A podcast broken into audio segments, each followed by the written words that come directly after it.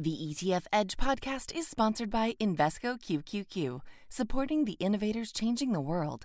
Invesco Distributors, Inc. Welcome to ETF Edge, the podcast. If you're looking to learn the latest insights on all things exchange traded funds, you are in the right place. Every week, we're bringing you interviews and market analysis, breaking down what it all means for investors. I'm your host, Bob Pisani. Today on the show, we'll talk budget battles and ETFs what the Democrats' new proposal for tax law changes mean for investors, plus the search for yield in a lower for longer interest rate environment. Here's my conversation with Eric Pan, CEO of Investment Company Institute, and Ed Rosenberg, head of ETFs for American Century Investments, along with Tom Lydon, CEO of ETF Trends. Eric, uh, briefly, for those who are not familiar with all the advantages here of ETFs, what's an in kind transaction? Why did the Democrats want to tax it? And why is this a big concern for the ETF industry? Sure. So, in kind transactions are how ETFs manage their portfolios. Uh, it means when you sell a stock and you get a stock back, that's not considered a taxable event. Not 1969, IRS came up with a rule that said we're not taxing that. And since then, we've been relying um, on that tax rule. Senator Wyden would like to now make it a taxable event because he's trying to raise money. And the problem is he's punishing the investor because what happens is when you and I buy an ETF and we hold, we buy, we hold, and we don't sell for years, we pay taxes only upon sale. Senator Wyden would make us face a tax bill every year, um, and that's not fair. And that goes back to the point of it's bad policy because we're punishing long term investors. We're making it more expensive for them. Um, and this is dangerous. You know, today, a lot of people are interested in the markets. They're doing crypto, they're doing meme stocks, um, but we want people to invest for the long term because they've got retirement goals or they've got education they need to pay for, their kids. They want to buy a house one day. And so Senator Wyden's actually, with his tax bill, is actually going to make it more expensive for these people to, to, to save for the long term. And, and that has real consequences. You know, Tom, uh, I can't help but think this is only one tax proposal that affects the financial businesses. There's plenty of other them out there. Uh, Biden also wants to boost the capital gains rate, now at a top rate of 20%. He's proposed boosting the top tax rate from 37 to 39.6%, and also having that same 39.6% capital gains rate apply to households making at least a million dollars a year. How would that proposal affect ETFs as well? I can't help but think it's not good news. Well, it's not good news. It's not good news for Wall Street. But if you think about those that are making a million dollars or more a year, you know the government's coming after you. Um, I think the key thing, though, is Biden has promised that if you make under $400,000 a year, don't worry, your taxes aren't going to go up. And what we talked about earlier is 92% of households, and there are 12 million households in the US that own ETFs they make less than $400,000 a year. Their medium income is 125,000, Bob. So they are surely in that camp. They're, we're supposed to be protected. And if this goes through, they won't be. You know, Ed, none of us want to see higher taxes. Uh, I certainly don't. But uh, how bad would this really be for the ETF business? I mean, you, you still have low expense ratios, right? That's not going to change. Would, would this no. change the way managers really run their funds? What's really at, at risk here? I mean, it, it definitely is going to change the way managers run their funds. They're going to take more losses throughout the year or throughout time periods when there isn't rebalancing, which is really going to increase trading costs in the portfolio, which can dampen performance for clients. It's also going to increase selling of individual securities throughout the year and put more pressure on the sell side. Now, in smaller funds, obviously, it's not that bad, but as you go to the larger funds and they're trying to manage their tax lots to keep gains at a minimum or at zero, there could be a lot more selling that goes on, uh, especially in markets that have dropped or you know sideways markets like today where you see parts of the market up and down. You could see more selling on those securities that are already down to build up losses in the portfolio. And really, what it does is it changes how a portfolio manager in the ETF space is going to have to manage ETFs going forward if something like this went through. You know, uh, Tom, Tom, what is the rest of the ETF community doing about this? I mean, the big kahuna here is BlackRock. I mean, they manage what, $9 trillion? They're a big uh, ICI members. I, I can't help but think behind the scenes, they're pointing out what damage this would be to even average Americans, as you pointed out, not, not people making more than a million dollars a year, but just people making $125,000 a year. Yeah, well, a lot of people listen to people like Larry Fink for sure. I mean, what he's done for ESG has been really admirable, but we need him now. And I think Eric has a lot of the heads of these fund companies and ETF issuers together uh, right there in Washington, D.C., probably doing what they need to do, which is rally around uh, the tax safety of ETFs. I mean, we all know, Bob, we've been looking at mutual funds for a long period of time. And there's been periods when the market's underperformed, your mutual fund is underperformed, but because your fund manager has to had to sell low cost basis stock, you've been gifted this great distribution at the end of the year in, a, in the form of a, a taxable gain, when in fact the, the fund's gone down. ETFs haven't had to deal with that. And the great thing about it, it when, when I look at Eric's organization, they see this the benefits of ETFs the industry's coming together. Um, it would be a, a, travesty if something like this went through. Go ahead, Eric. Uh, so, so this is this is not about BlackRock, right? This is about retail investors, millions of Americans who own ETFs, and they own it through BlackRock, but they also own it through many, many different companies. And the fact is, why is this tax being added on them? Because they're the ones who ultimately are going to have to pay for it. Um, is this what we want? Is this really the objective? I get that they want to raise revenue, and raising revenue is an important piece. The taxes also affect behavior. It's about policy and whether or not we want Americans to invest. And that's why it's dangerous. You know, uh, but but we know why this is happening because three and a half trillion dollars is an awful lot of money, and you got to go you got to go very deep to get that. I mean, realistically, have you run numbers, Eric? How much money would this actually raise here? Your your point is they're going after the wrong tax base, but you've got to go pretty deep down to raise the kind of money they're going to need, right? Well, so I haven't done the calculation, and I believe the Congressional Budget Office is going to score this quite soon. But there are many ways of raising taxes, and the question is who's paying these taxes? 12 million American families earning $125,000 a year, they're the ones paying these taxes, right? We look at young Americans, 33% okay, of millennials have ETFs as part of their investment portfolio. We talk about Gen, Gen Zers, 29% of them own ETFs. So these are the youngest Americans who are just starting to save today. They're the ones who are going to be paying these taxes. So is it going to raise money? Sure, it'll raise money. Should we be raising money this way? No. Uh, so you're the lobbyist, Eric. Uh, handicap the chances this could pass. Look, Senator Wyden is the chair of his committee. Um, uh, there, there, there's a possibility it could um, pass. I wouldn't be speaking to you today if, if I thought that this wasn't a proposal that had a chance. Uh, but I do have faith in our system that our policymakers um, want to do what's best for the country. And I'm hoping they're going to listen to the arguments, look at the merits, and realize this is a bad way to go. Uh, um, Ed, for people who aren't aware of how the in-kind transaction works, give us a, a, simple example of how, like, an authorized participant creates re- and redeems shares in these ETFs and how that does not create a taxable event. I want to make sure people just understand how this works because this gets into the plumbing of ETFs, but it's always important for people to understand how important the in-kind creation, in-kind transactions are. Yeah, Bob, it's it's pretty simple. So just use an example of somebody buying 100,000 shares. They put that trade in through their broker. That broker puts the order into the market. If the market doesn't have enough shares, it ends up on the desk of an authorized participant. That is the firm that is able to create or redeem an ETF shares. So they will gather the underlying securities that make up the unit of that ETF and exchange those for ETF shares.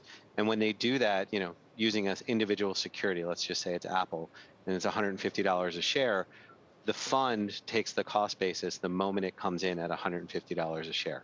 And so that's when it comes in. And then ultimately, that once all those shares come in, the underlying securities, the shares are released and end up back in the client's account. If you do it the opposite way, when there's a redemption and the fund takes, what happens is the fund will then take all the underlying securities that make up that basket and move those out to the authorized participant. So in this case, I mentioned Apple was $150 a share. Let's say the fund paid 130 for that. The fund it moves it out, and there's no gain on that sell. So somebody had sold enough shares, 100,000 shares, to cause a redemption, and that $20 gain in that security goes. No one pays that, so it goes from the the fund to the authorized participant. The difference here, though, is this is not just an ETF rule. Mutual funds can do in kind redemptions and in kind uh, money coming in, but also what you've done is because the person who sold and caused that redemption isn't impacting all the other shareholders that own it, he or she is choosing when to take that capital gain by selling the ETF itself, as opposed to burdening the capital gain with all the underlying shareholders at a time they did not choose to sell. And so and it's really creating a different. I'm sorry. I, I, I, know this gets a little wonky, but I want people to understand the difference between that and what happens in a, in a mutual fund and, and how that can create a different situation. Yeah, so the, the mutual fund, you know, most people aren't buying in, you know, $5 million lots, which is the, you know, or 2 million or 1 million, which is the way ETFs work on the creation redemption. It might be $3,000, $5,000, $10,000. And when that happens, a portfolio manager may have cash on hand to meet that or may have to sell to cover some of that. However, the nice thing with a mutual fund is this this rule that Senator Wyden's going after applies to all registered investment companies, which is ETFs and mutual funds. So if there's a redemption large enough in a mutual fund of five or ten million dollars, the firm can choose to redeem those securities in kind and save the rest of the shareholders the tax burden that would be caused by someone selling that large amount. And that has happened in the past. Most mutual fund companies use that leverage or use that process when it's such a large redemption. But mutual funds have much smaller transactions. And because of that, you can't use that in kind process on a regular basis. And you have to yeah. think of it this way, Bob 80% of transactions that occur in ETF occur on the exchange. They do not cause a creation or redemption.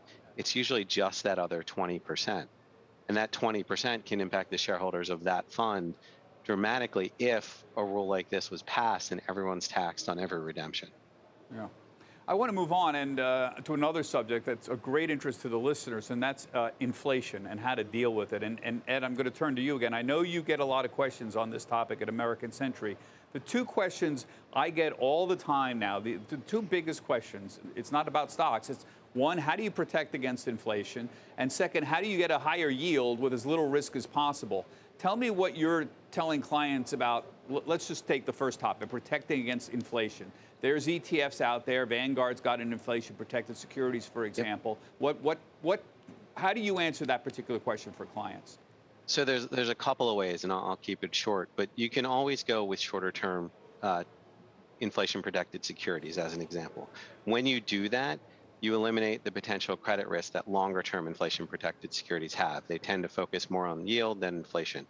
The other thing you can do is increase your yield in your portfolio. And I'll give you just a short example. On the growth side of the equation, right, instead of owning pure growth securities, you could look at it another way and own convertible securities.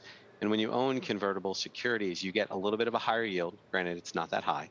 Um, and in addition, you also tend to get a little less volatility as rates start to rise or as inflation comes into play. It's the same impact with when you look at um, fixed income, right? You want to go into, if you're going to worry about inflation and you're in fixed income securities, you know rates are going to start to go up as an impact of that, and the markets are going to get volatile on the equity side. So you want to shorten the duration. And as you shorten the duration, that's one way you can do it because as rates rise, you'll get hurt less. The second aspect is the other thing we talk about is being active, looking for a portfolio where an active manager owns it and can run it. And that way, if an active manager is running it, he or she can turn the portfolio over faster to take advantage of things that come up in an inflation environment. Where bonds may have fallen in value, they can add it to the portfolio faster and create yeah. a higher yield within that portfolio over time. That's a very good example where I could see active management would have a real advantage over passive management. Tom, I want to move on to the second question this is the other big question getting a higher yield with as low risk as possible. Now, I know some people are interested in preferred securities. I get a lot of questions about this. Some of these preferred ETFs are, are getting 4%, even 5%, I've seen, uh, or, or, higher uh, yield. Uh, is, are preferred securities, preferred ETFs attractive now? And, and what, if any, are the risks to owning those higher yielding? Yeah, Bob. I mean, after 30 years of declining rates, uh, advisors, investors are having to act um, harder. They're having to work harder. Active, as Ed said, is where a lot of the money's going. Uh, advisors are doing a couple of things. Either they're going to cash or they're looking for alternative strategies for income, and preferred's a great way. I mean, you know, in the financial markets, uh, there's a great advantage in rising interest rates because banks tend to do better because they lend out money at higher rates, so it's more profitable. So you're going to see more there. Uh, American Century's got an active strategy in QPFF.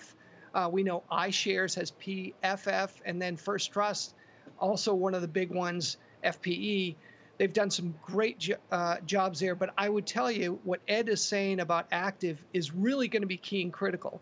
And since they're offering these types of strategies just recently, and they tend to be smaller, you're getting some of their best ideas. We've had a lot of conversations with the folks at American Century, and advisors are coming in as opposed to going with the major market indexes because not all constituents in these fixed income indexes are created equal. Yeah. Uh, uh, and what I, I just want to remind everybody, it's good, Tom, to remind everybody exactly what goes on in preferred. Number one, generally higher yield than common. Number two, no voting rights. Uh, uh, important feature there, and uh, th- that's a very important feature. And number right. three, you, you just they have a preference in the queue uh, over common shares in terms of if, if, the company goes bankrupt, preferred shares will get paid out before the common shares uh, are ahead of the queue, uh, and those are some of the obvious advantages right now, Tom. Now, Ed, then there are those I don't know what you call them. I think core plus ETFs is what you said in the past. I think that's probably the right way to describe them. They, they add a bit of a high yield to a simple core bond fund like uh, AGG, the big bond fund. They add bank loans, they add mortgages. I know American Century just started a multi sector income ETF. Uh, MUSI is the symbol for that. Tell us about it. Yeah, so Tom, it's designed to to move with the markets in a sense. So you, it's searching for a higher yield. So you're going to invest in investment grade high yield, as well as bank loans, potentially, um, you know, even emerging market debt, where the portfolio manager sees they can add value to the portfolio, keep the duration. In this case, we try to keep it a little bit shorter right now because the obviously we've been in this lower for longer environment, potentially going up.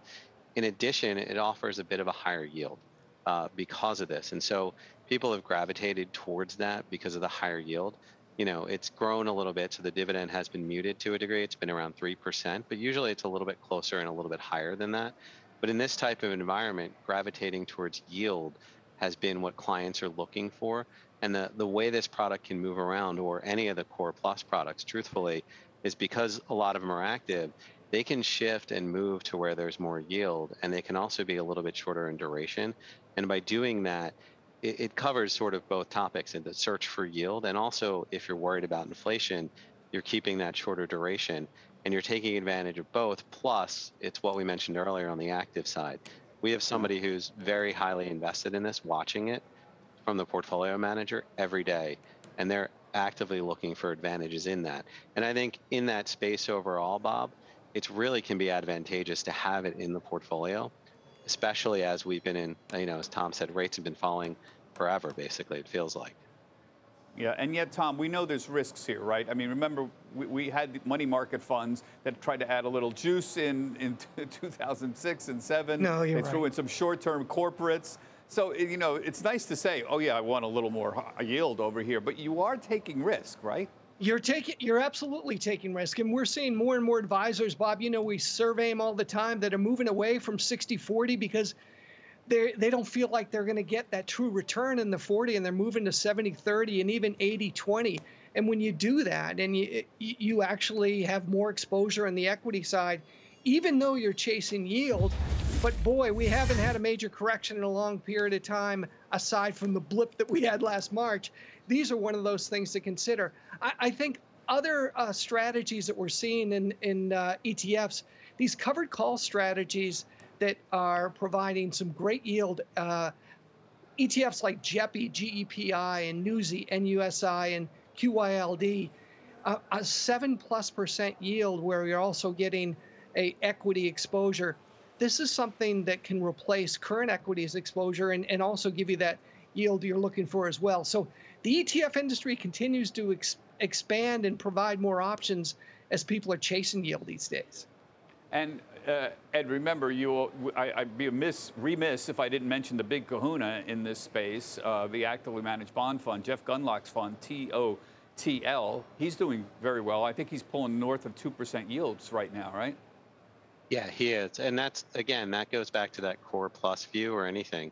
You know, if, if you if you alter just the basic AGG, right, which has a lot of treasury exposure, which isn't paying much, and you can shift that around without adding much risk to the portfolio or really if you're taking risk getting rewarded for it with a higher yield it really makes sense in the fixed income space. Because if you know thinking on what tom said advisors shifting away from that the 60-40 to go 80-20 or even abandoning fixed income altogether which some have told me creates significantly more risk in a market that hasn't seen a significant pullback that's extended we had one last march but it didn't extend for a long period of time and is it is it better to get some yield out of fixed income if you can search for that yield, whether it's the product you mentioned or some of the others we've talked about, either preferreds or even some of the covered call, and at really get some fixed income exposure back in there that can really offer a benefit to a portfolio, especially if we pull back.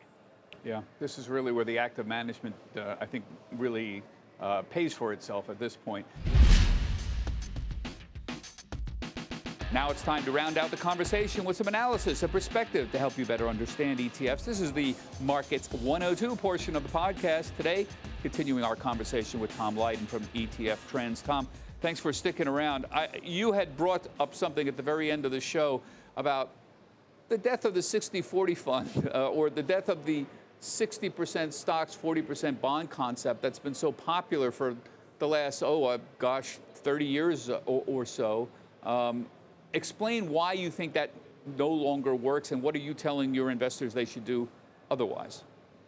Well, Bob, you and I have been around for the 30 years of declining interest rates, and we've enjoyed it. Advisors and investors have enjoyed it too. But we know the basics that when interest rates go up, the value of the bonds that you're holding currently go down in value. So now we're in that situation as we're seeing inflation kind of peek its head up. Uh, we're starting to see tapering come to come to fruition. We're, we may have hit the lows in the 10-year Treasury, and advisors believe that, and they're voting with their feet. So many have moved from 60-40 allocations to more of a 70-30 or even an 80-20 with the belief that in the next five years, even though it's important to keep that fixed income portion of the portfolio safe, it's not necessarily going to keep it safe if rates are going to go up, number one, and inflation's going to up too, real returns will be negative. They feel that it's much easier to diversify over on the equity side and find yield in other places, yeah. like dividends, like preferreds, and alternative income opportunities. Yeah, it, it's not that um, uh, the real returns will be negative. It's real returns are negative. I mean, th- this is one of the this is kind of stuff you can explain to your mother who doesn't know a lot about finance. Uh, you know, you're getting one and a quarter percent on a 10 year, and the inflation rate is 2%. And so you're effectively have a negative, you know, real return of holding treasury bonds, 10 year treasury bonds at this point, for several years now. And uh, that's a very simple thing to understand, that, that kind of math. It's no wonder people are uh, the most common question I get is how long can I hold on to my high yield before I'm going to have a problem? And we know high yield funds, Tom, tend to act like stock funds a lot because they do. Uh, well, they're exposed to the economy. They're exposed to interest rates. They're particularly exposed to uh, recessions. But you know, people say to me, so, Bob, is the Federal Reserve really backstopping the economy? If they are backstopping the economy, maybe it's a lot safer to stay in high yield than it used to be. And I, I'm not a financial advisor, but so far that has not been a stupid observation. No, no, it hasn't. But uh, frankly, advisors haven't believed the Fed, um, and and they've moved over towards alternative yield opportunities. Bob, I'll tell you, when you look at the average retiree that may have um, retired in 65 or 70, they've got, you know, 15, 20, 25 more years to live.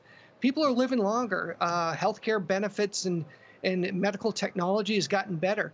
And if you were to bet what would do better in the next 10 or 20 years, stocks or bonds, probably guess stocks. And advisors are having these discussions with their clients. one of the crazy things, you look at target date mutual funds, they are almost 80% fixed income uh, that are target date of 2030. Is, is that that's crazy that you might be 65 years old, have your 401k and a target date, and most of it's in bonds. So we have yeah. to go through this education that we really haven't had to go through for 30 years and, and do some really serious, real serious work. Yeah. Uh, you know, Jack Bogle, the man who probably had the biggest influence in my life on me in terms of the way I look at the markets, actually did preach uh, put your age in bonds. I mean, when he was 80 years old, he revealed that he had about 80% of his assets in bonds. Um, and it was a lot of Vanguard total bond market and a couple other Vanguard uh, bond funds. Yeah. But he and he God did. and God bless him, like he was there for uh, that that period of time, those meaningful years for him. He enjoyed declining rates. I, I worry about um, today's retirees and what might be happening in the coming years, and the fact that we do have to get a little bit creative. We have to think out of the box a bit. You know, we mentioned earlier these covered call strategies where you can actually replicate your equity allocation but get a 7% yield. A little of that goes a long way to get your overall income a bit yeah. of a boost. And, what, and I caught what, you this morning. Go ahead. What, what do you say to the people who say, you know, Bob, it's not necessarily about me outperforming treasury bonds.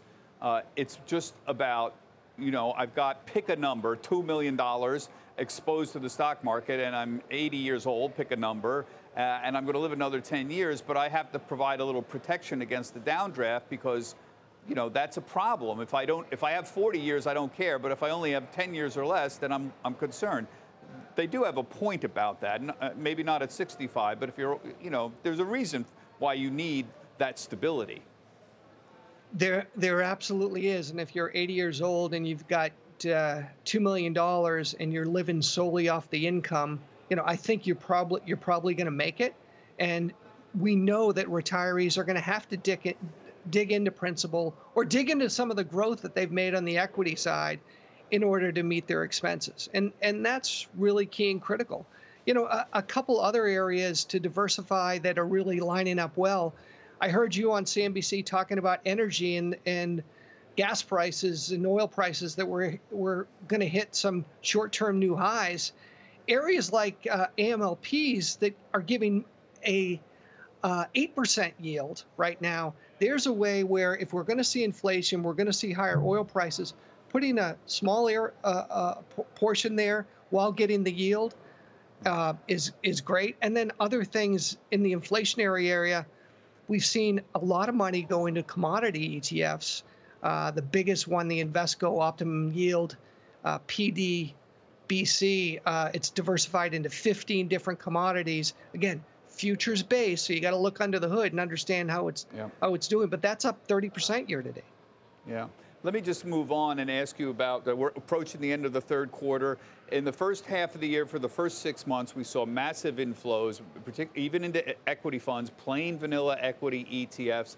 I think we were looking at a record year for inflows. Now, as we approach the end of the third quarter, how does that look? Is it still potentially a record year? Are we still seeing inflows into equity funds? Give, us a sense of the lay of the land, where the money's going. Yeah, that, we're getting close to that $700 billion record, Bob. Big difference, though, um, of the 6.7 billion that we've got right now.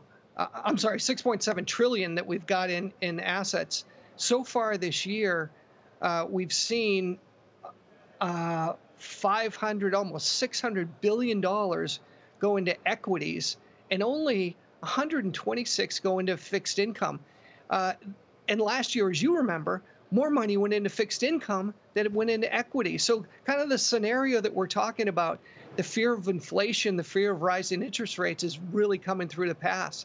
But also, we've seen a bit of a spike in alternative areas and commodities, even though uh, the biggest commodity ETF you know is GLD. That's lost $10 billion in redemption so far this year. And even though we've seen uh, that replaced with other areas, more broad based commodities.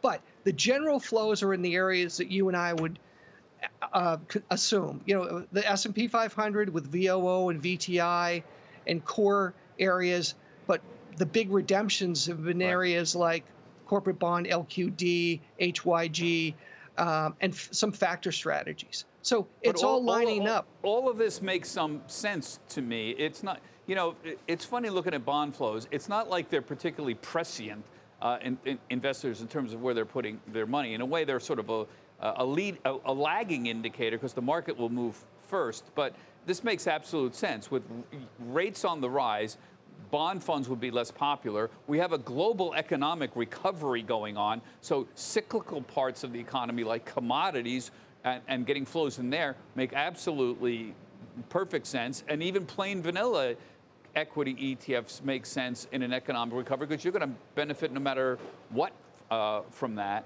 So yeah. I, n- none of this is irrational to me. I guess the problem I've always had with looking at fund flows is it, it doesn't it doesn't particularly tell me anything that I don't already know because the market's already moved there. Is, is there some? Can we read the tea leaves looking at, at fund flows and, and get a little more out of it other than that? Well, we're surveying advisors all the time, Bob, and some of the things that we're seeing, and again, it's tough. You have to really dig down deep because yeah. we know most of the major market indicators, those those biggest of big ETFs, are going to continue to get their allocation. But one of the, the head scratcher for me has been globally. Uh, the, the, the valuation of developed markets and even emerging markets are half the price of what we're seeing in the US, yeah. but they're not getting the love. So eventually, will that tide turn? I think so. Well, the other thing is kind of like we were talking about before, active in the ETF space is starting to put up some decent numbers. Yeah. Well, why shouldn't uh, international underperform? I mean, just look at this mess with China. The main MCHI is the main China ETF is down 15% this year. The S&P is up 15%. That's a 30 point difference, Tom. I mean, that's enormous. We're not talking about 5% like, oh, well, who cares? I mean, you got to several years to get that back again if you're if you're doing that there's very good reason for people to start questioning whether China is a separate asset class at this point at all given that the the regulatory and and uh, government risk seems a lot higher than was embedded in these in these in this in this asset class to begin with I'm talking about China yeah so regulatory government risk is absolutely there um, but also from a valuation standpoint, we're seeing things pretty cheap. Eventually, do you think yeah. we'll get that figured out? Um, we'll always be doing business with China. So, is it a buying opportunity, or could things continue to slip? I think we're going to see. It, you look at KWeb, yeah. there was money pouring into it while it was right. declining. So you I don't know, know, why I like that. Uh, K Web, by the way, is the internet, China internet shares um, that's uh, run by KraneShares. For those of you who don't know, but the value guys don't give a damn about all right. these political discussions that we have. They'll buy China when it's 14 times forward earnings, and they'll sell it when it's 20 times. And you guys knock yourself out talking about the Chinese Communist Party. We're just buying on historical value and trends. So, you know, in a way, Tom, they're like the technical analysts of the world out there. You know, the technical analysts aren't worried about what the fundamental guys are talking about, pure technical analysts. No. So there's no. something eh. beautiful and mechanical about it. Yeah, and and just wait till next year. There'll be something else going on with China, and the same yeah. thing will happen. Yeah. All right, everybody. Sorry to get a little wonky with Tom there, but he's an old friend, and uh, you know we like to get wonky on some of these things. Tom Lydon, uh, CEO of ETF Trends. Thanks very much for joining us, and everybody. Thanks, Bob. Thanks for listening to the ETF Edge podcast.